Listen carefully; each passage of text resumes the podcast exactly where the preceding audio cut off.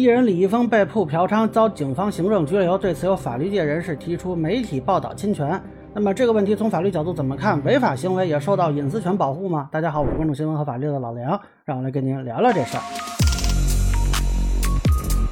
其实类似话题之前李云迪嫖娼的时候就讨论过，那么这次李易峰嫖娼啊，这个事情又来了一波。我大概看了一下各种批评意见啊，有的是网友的，有的是一些法律专业人士写的。呃，大概分成两种，一种是说呢，这个公安机关不应该披露相关信息，理由是我国治安处罚法中只对卖淫嫖娼者规定了拘留、罚款的惩罚措施，不包括通报措施。那么警方通报有人嫖娼啊，他们认为这个事儿不合法。另一种呢是说这个李易峰嫖娼属于他个人隐私啊，警方公布的时候尚且采用了李某某的说法，这媒体凭什么就能使用李易峰的实名进行传播呢？啊，这个侵犯人权、侵犯隐私啊，很多人都觉得有问题。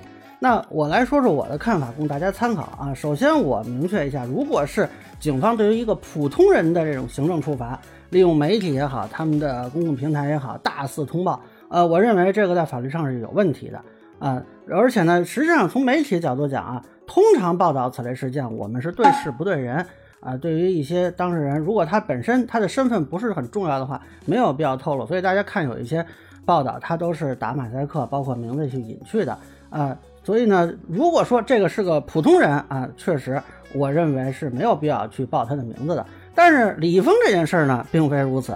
呃，那么我查了一下，首先不能确定是公安机关通报给媒体李易峰嫖娼的信息的。从目前已经公开的信息看，是先有李易峰出事儿这个信息流传，进而李易峰被央视从中秋晚会名单上移除。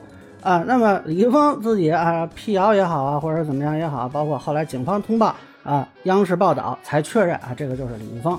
呃，这个信息来源呢，央视说是通过权威渠道或者相关机构啊，实际上这个可能是核实的渠道是相关机构，但是最开始信息来源不一定是从呃，比如说警方或者是哪获取的，呃，也可能是比如说李易峰本人或其亲属或其经纪人啊，或者说相关方啊，通过某种渠道透露出来的，包括央视本身也是跟他合作的相关方嘛，那。央视既然之前就能把他的名字移除啊，显然是有多重信息获取途径的。因为大家可能有时候不能理解啊，比如说他的合作方啊，某个品牌跟他合作，那现在网上有这个传言了，某个品牌来询问啊，你有没有这个情况？呃，你的经纪人如果跟品牌说瞎话，呃，如轻了说啊，这民事上这属于合同欺诈；重了的话，这就有诈骗嫌疑了。这里头的涉及的钱数可不是说块根毛的，呃，所以呢，这个风险还是很大的。那他跟品牌这边。按理说应该是说实话的，那你怎么排除说，呃，就不是从品牌那边透露出来的信息呢？啊，所以这个首先啊，我们认为说是公安机关透露给媒体这个链接，我认为是不成立的。那实际上呢，我认为啊，央视或者呃这个李易峰这种嫖娼的确切信息之后，向警方核实的可能性比较大。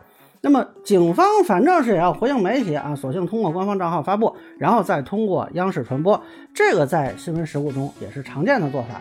呃，但是不管哪种情况吧，警方发布时都用了李某某这个说法，一定程度上还是表达了对李易峰身份的这种克制啊。那么是确实啊，也是因为行政执法部门无授权不可为这么一个呃基本的法律原则。但是呢，通报相关案情没有问题，虽然治安处罚法里没有授权。但是在上位阶的行政处罚法里规定，具有一定社会影响的行政处罚决定应当依法公开。呃，可能有很多人不太了解，就是这个治安处罚也是一种行政处罚，而且治安处罚法规定治安处罚的程序啊，本法没有规定的适用行政处罚法。那么在治安处罚法没有规定啊，这种嫖娼信息啊涉及公众人物有一定影响的情况下是否公开？那么这个时候其实依照行政处罚法。公布李峰这个案子的案情啊，且警方没有公开传播其姓名，我认为呢，这个是符合法律规定的。特别是李峰在明明因为多次嫖娼受到处罚的情况下，还公然传播所谓辟谣啊，包括他的这个工作室和经纪人啊，昨天我们也讨论他的责任问题了。那么一方面，这是已对已经做出的行政处罚的否定；另一方面，也可能会影响到同案其他人的处分。比如说这个案子，咱们昨天谈了，说可能还有涉及到犯罪的，比如说有这个介绍左中流卖淫的问题。那么这个被告人上了法庭啊，就拿出李易峰的长文说：“你看，公安机关提供证词不实，对吧？这个人自己都否认了，这个呃嫖客他不承认，那公安机关你为什么不反驳他呢？对吧？那可能那个时候审判就会遇到问题了。那么根据《公安机关维护民警执法权威工作规定》，公安机关有义务回应社会关切啊，肯定不可能放着不管的。就李易峰发这个长文的时候，您就应该想到这一点了。当然了，如果这个事儿啊往前倒，这个李易峰发长文是因为这个嫖娼信息出来了，啊，他不能不回应。但是呢，这个嫖娼信息出来是因为他嫖娼了呀，所以说到底还是怪他。我看有一些网友还在骂说啊，媒体怎么怎么样，这个莫名其妙。那么第二个问题呢，就是他嫖娼是不是隐私？呃，我是认不认为啊，如果说广义的隐私，那可能可以算，但是它并不是法律应该保护的隐私。很多人讨论隐私权的时候，都是引用《民法典》第一千零三十二条关于隐私权保护的规定。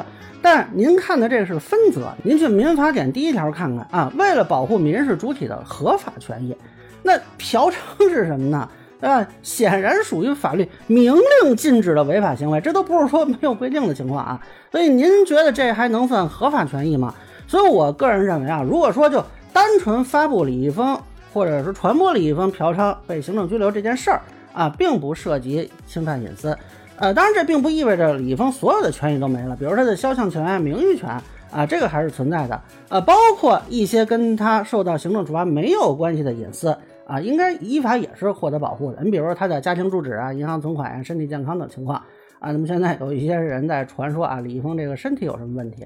呃，这个内容不管是真是假，您都涉嫌侵权啊。如果是真的呢，那有可能涉嫌侵犯隐私啊；假的呢，有可能涉嫌侵犯名誉权啊。当然，我不太知道他会不会进行维权啊。但是这个做法我肯定是反对的。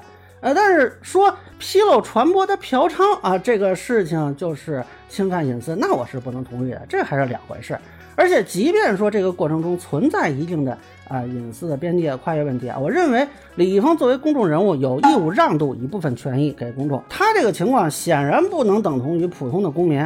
作为明星艺人，本身承载一定的社会情感投射和道德观念期待，因此必然要承担一定的社会责任。这个其实是相辅相成的。大家想想，如果说今天李易峰是勇救弱势儿童啊，笼斗持刀歹徒啊，那他的社会评价收获会成什么样啊？所以有多大的收益，您就有多大的责任嘛。那么做了违法失德的事情啊，受到更严格的对待，我个人认为这是正常的。相反，如果公众人物在享受公众支持便利的同时，还利用隐私权欺骗、隐瞒公众，伤害社会公众的感情，污染社会道德风气，那我认为这才是不符合法治精神的。而且我其实很好奇啊，就是很多这个法学界的老师啊，他在写文章讨论这个事情的时候，您这个标题呃用的是李易峰嫖娼啊，您要是觉得这事儿是隐私，您不也侵权吗？啊，您应该也用李某某啊，我没听说啊，说这人隐私被别人公开了，那您就可以随便传播了呀，对吧？您自己批评媒体侵犯隐私，然后您还用这个做标题。嗯，我觉得咱们这标准是不是应该统一一下？当然了啊，如果李易峰先生认为这个央视就是侵犯他的权益了啊，您可以考虑去法院起诉啊，对吧？包括您认为警方不应该公布啊，您也可以去提起行政复议索赔啊。啊，您不至于请不起律师吧，对吧？那咱们拭目以待啊，除非您不去，那我们就没有办法了，对吧？法律不能帮助躺在自己权利上睡觉的人。